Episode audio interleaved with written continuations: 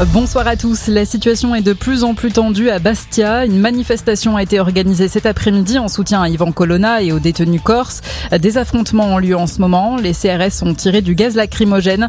Les autorités craignaient des débordements comme cela a déjà été le cas ces derniers jours. Dans une motion, 60 maires et élus de Haute-Corse ont appelé au calme, estimant que si l'émotion est légitime, je cite, elle ne doit pas conduire à la violence.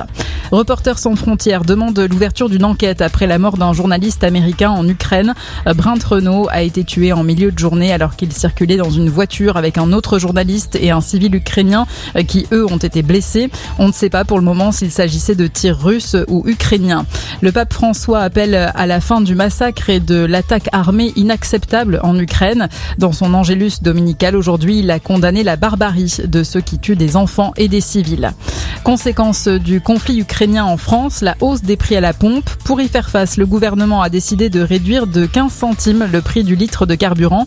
Une mesure annoncée par Jean Castex dans Le Parisien. Elle s'appliquera à partir du 1er avril et jusqu'au 31 juillet.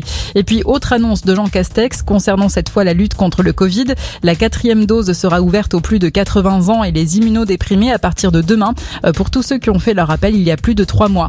Demain, la France franchira d'ailleurs un nouveau cap. Le passe vaccinal ne sera plus obligatoire pour entrer dans les restaurants, lieux culturels ou sportifs. Le masque ne sera plus obligatoire au bureau et dans les magasins, mais il faudra encore le porter dans les transports.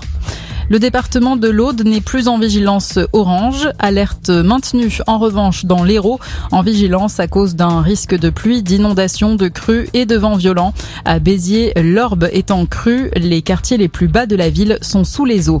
Et puis les Jeux paralympiques de Pékin se sont terminés aujourd'hui. Les Bleus repartent de Chine avec 12 médailles et terminent quatrième au classement des nations. Bonne fin d'après-midi à tous.